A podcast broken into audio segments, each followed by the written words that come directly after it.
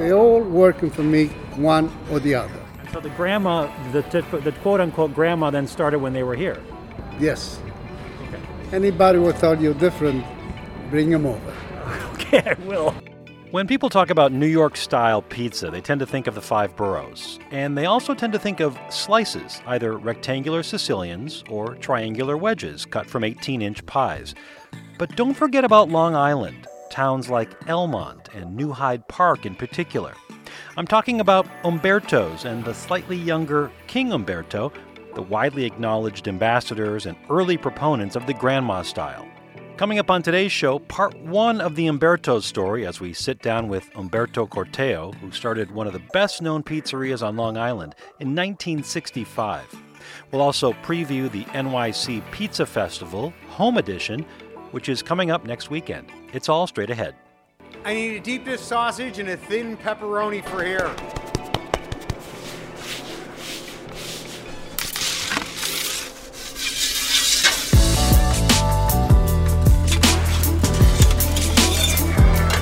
This is Pizza City, the podcast dedicated to the art, craft, and passion behind some of the world's greatest pizzas.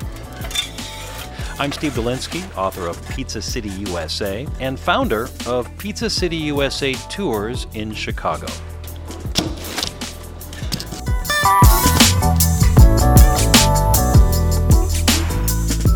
And welcome everybody. Great to have you along with us again for another edition of Pizza City.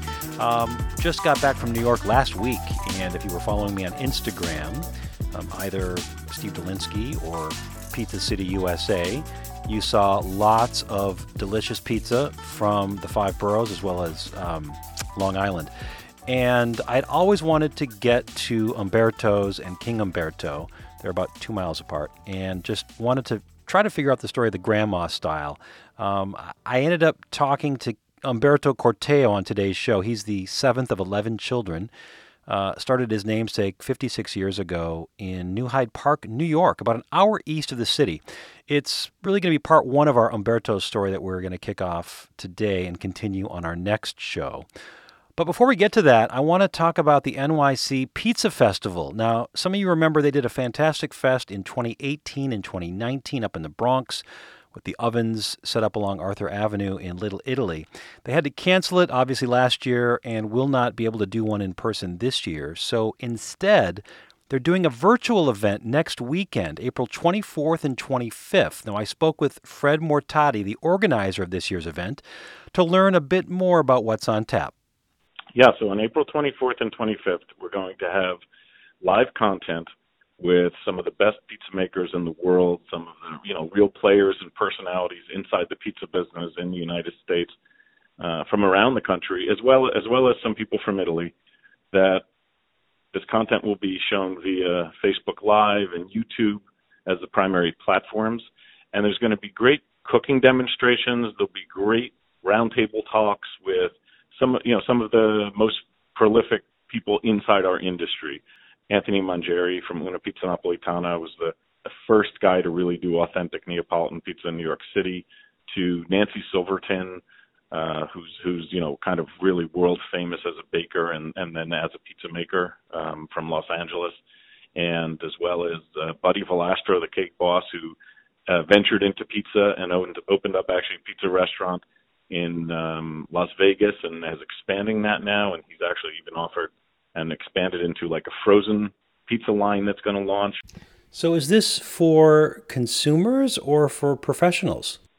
It's for consumers. Uh, the goal of New York Pizza Festival really is to create a community and to bring consumers closer into the pizza world, to give them kind of a look under the hood, if you will.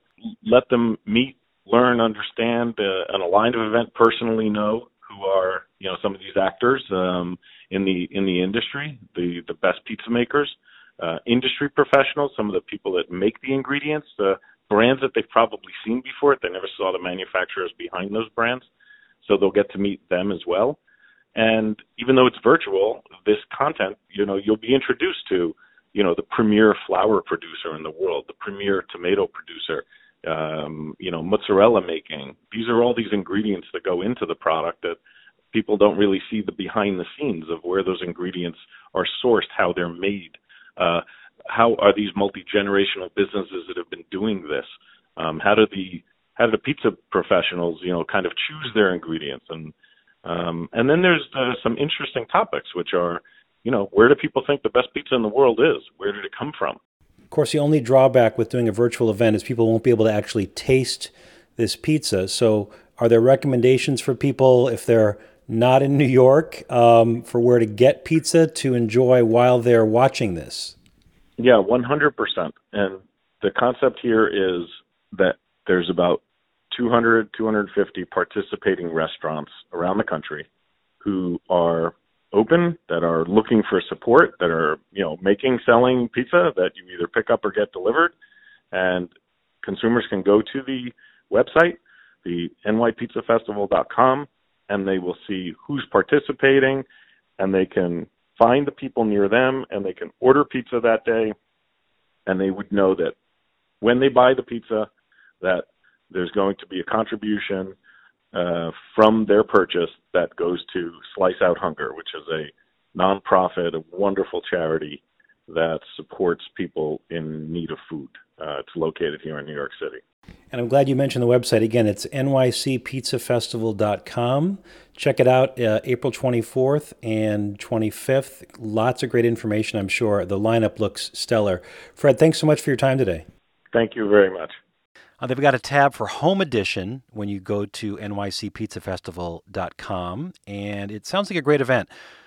Definitely going to check it out. Okay, speaking of New York pizza, Umberto's has been one of the legendary names on Long Island for more than 50 years. I was in New York last week, as I mentioned earlier, and for the very first time, I rented a car at LaGuardia so I could make the 40 minute drive east to this beloved spot. Now, I was interested in talking to Umberto because I had heard and read that this was the place where grandma style pies came into fashion and sort of became famous. But I need to clarify a few things here first, thanks to New York pizza guru Scott Wiener of the namesake Scott's Pizza Tours.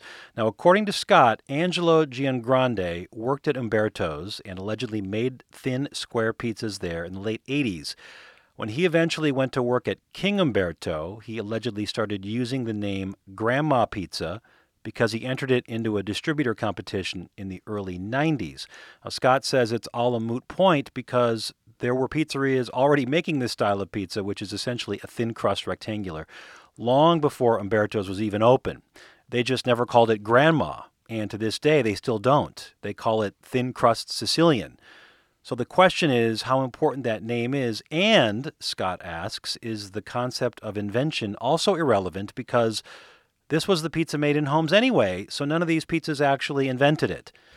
That said, he adds that uh, pizzerias that made this style without calling it grandma include Rizzo's from 1959 and Lazzara's.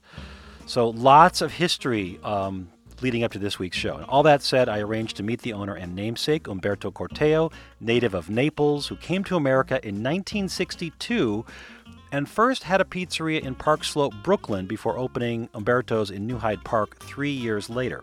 We began by talking about his earliest pizza memory.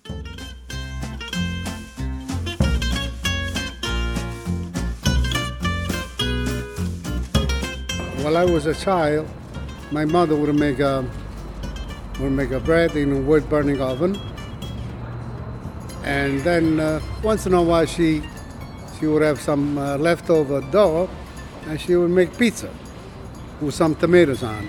With no no mozzarella because uh, my mother had 11 kids, and uh, there was no mo- no mozzarella around. Where did you fit into that 11? Number seven. Seven. Okay, lucky seven. Yeah. So when she made these pizzas, were they done in like a rectangular pan or were they round? It was round. It was in a, in a frying pan, and it was uh, very tasty, even though there was not not too much stuff on, but just a little tomato that we grow from the farm, and uh, that was good enough. And no mutts. No much. No. In the middle of 65, I opened up Umberto's in Hyde Park.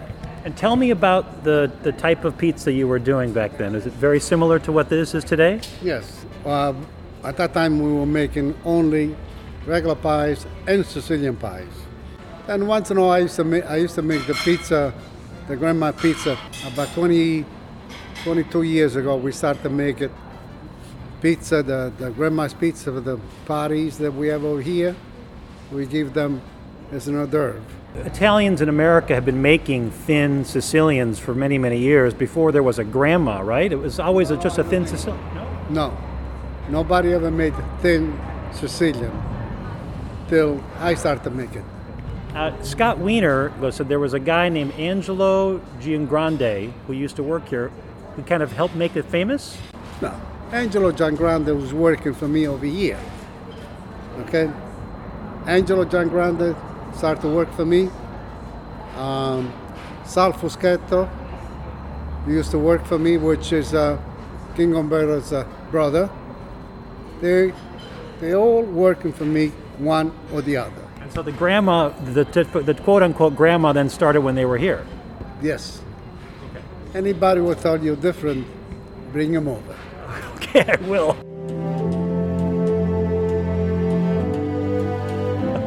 tell me, okay, so tell me about your New York style slice versus your grandma style slice. For people, uh, people from not from New York, they don't understand grandma. How do you describe a grandma style slice to someone?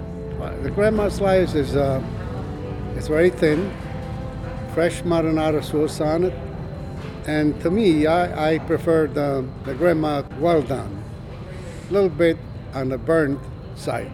But it's also built a little differently. I was watching the gentleman back on the line. It looked like the regular slice you would go sauce and then cheese, but a grandma slice you would go cheese and then sauce. Yeah, that's that's different. It's cooked in a in a pan, while the regular pie is cooked on a stove. And the grandma, the grandma's very thin, very very thin. And I noticed that he was adding a little garlic and basil to the the sauce. Yeah. I do. I put a little bit of garlic, oregano, olive oil, fresh basil, uh, fresh basil, and uh, that's it. So 20 years, 20 or so years ago, you started really making the grandma a regular part of your menu. Yeah, about 20 years ago. And how has that? I mean, it, obviously it's taken off because on the sides of all of your pizza box, boxes it says, you know, the best grandma, home of the grandma. No, this is this is on the grandma. Are you, are you surprised that that's become so popular in a city with so many New York slices? No, I I'm not surprised because I know that that was a a great tasting pizza. I knew there was a great pizza, but I did not have enough time to make it because we were busy with regular pies and Sicilian pies. So I didn't bother making it. People want, um, like in this part of Long Island, do they want to have the choice of a New York slice, a Sicilian, and a grandma? Then they- come in and uh, one of this, one of that. You know, things are changing. Uh, at one time, it used to be only regular and Sicilian, but today, I don't know. The trend, the trend is changing. Uh, they want this, they want that. Uh, pizza. I mean, whoever, whoever heard about vodka sauce pizza? So we're going to take a quick break. Uh, we're going to keep talking with Umberto Corteo when we come back, but I want to get a little bit more detailed about this grandma slice. We're also going to preview some scenes from our next show coming up in two weeks, so stay with us.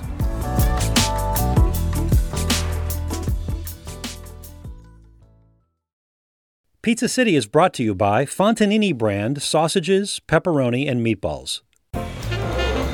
Hey Tony, what's up? Hey, Mr. Pizza Guy. I was just waiting for my guy to drop off the sausage order. You know, last time I had to call him back because they didn't give me the right stuff. It was those slices like they have on the East Coast. Not enough fennel. I can't run my pizza joint that way. I don't blame you. Have you heard of Fontanini? You mean Angie's cousin? No, Fontanini brand. They make Chicago style sausage and quite a bit more. Straight from Lucca, Italy to Chicago. The family's been creating homemade meatballs, pizza toppings, and specialty sausages for generations. But I've been buying from the Scungilli family for years. They sell me that big name brand with the celebrity endorser my wife thinks is cute. Tony, come on. Fontanini only puts their name on products made with careful thought and zero compromise. They use whole muscle cuts, not trim, which results in great texture. They produce in smaller batches too, and they use freshly ground spices. Sounds good to me. You know better than anyone, Mr. Pizza Guy. I serve my customers only the best tavern style pies in town, or my name ain't Tony Giardiniera.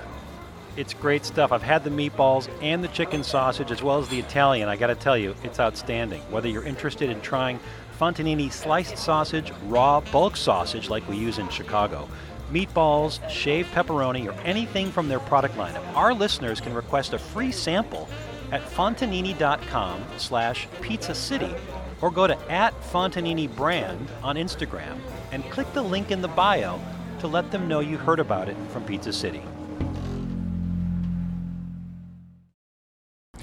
Welcome back to the show, everybody. We're talking with Umberto Corteo, the uh, owner of Umberto's, 56 years in business here in New Hyde Park uh, on Long Island. And we were talking in the last segment about the New York slice and the grandma and the Sicilian. I've just taken a couple of bites of their New York slice, which is just textbook, beautiful. I just love the ratio in New York City. They just really understand sauce, cheese application, the crusty, um, chewy heel of the cornicione, and the grandma. I the thing, Umberto, that I love about this grandma is the sauce. The marinara is really pronounced. Um, I saw the gentleman in the back kind of dotting the sauce on top of the mozzarella cheese. Tell me about the sauce again. Is it? Can you tell me what kind of tomatoes you're using? Yeah, we're using Italian tomatoes and uh, California tomatoes. And you adding garlic and basil. Garlic and basil, a little bit of salt and pepper, olive oil, and that's it. Are you particular about even things like the olive oil? Is that an important thing for you, or you just get it from wherever? No, no, no, no. It's it's very important. A good virgin olive oil. And, and I, I also noticed a little bit of it looked like dried oregano maybe at the, yeah, At the end. at the end, and then a little maybe pecorino romano. No, no pecorino. No. Okay, just the mozzarella. Yeah. Now the mozzarella here, I don't know if it's a New York thing or if it's an Umberto's thing, but I've noticed I've never seen mozzarella that looks like ribbons of fettuccine almost. The way that they're cut is or shredded. Is that on purpose? Yes, I um, my cheese is a little thick. When it's a little thick, it melts a little better, and it stays on a little more al dente. Do you use like a full fat mozzarella or part skim? I use a couple kinds of cheese. They both whole milk. You're baking this this grandma, and it's God, it's it's actually thinner than the outer heel of the regular slice. It is maybe a quarter inch It thick. has to be thin in order to to make a grandma's pizza. That's the way I started. That's it. And and you prefer when you order this, you just say well done. Yes, I'll. That's the way I eat it, and I'll recommend it to everybody. It has to be a little bit on the burnt side. I noticed this is beautiful underneath there, this undercarriage. It's really, it's sort of browned. It's not charred, but it's definitely browned in spots. It's got a little cratering. Um, and that's just from sitting in the pan? And the olive oil. So there's olive oil in the pan. Because I remember uh, Dom DeMarco does the same thing at Di Fara. There's oil in the pan. And then tell me, you also do wood-fired, uh, wood-fired uh, pizza in a brick oven? Uh, 30 years ago, when I redid this place, I had a wood burning oven, I had a coal oven, I have a couple of special oven over here. Uh, they're a little hotter than usual, and I make I make a great margherita pizza. Tell me about, since you've been in the business for so long, 56 years, more than that because you were working in pizzerias before 65. How has this grandma style evolved in New York City? It seems like a lot of places now have to carry at least a slice, a regular slice, and a grandma, or a regular slice and a Sicilian. How how has grandma become such an important thing in New York City? Every family's got a grandma, and guess what? The pizza happened to be a great tasting pizza. So, of course, when people bite into it and they like, they love the taste, they're gonna come back for. And word of mouth, word of mouth, it goes all over. I never did any kind of advertising. I never paid for the advertising, but everything was word of mouth. But there is like, for example, there's no connection between Umberto and King Umberto. Totally separate. Separate, we separate, yeah. That used to be mine. King Umberto used to be mine many years ago, and I sold it to King Umberto's um, brother, which he worked for me. And uh, that's it. They all worked for you. They all work for me.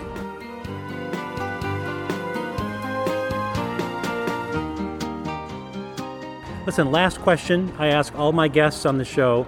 Um, knowing what you know now about pizza, and you've been doing this for almost 60 years, what would you have told your younger self in 1964 before you got into pizza to be successful? What advice would you have given your younger self?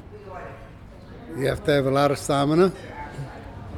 You have to do any kind of work that you do, either pizza or shoemaker, or tailor or barber.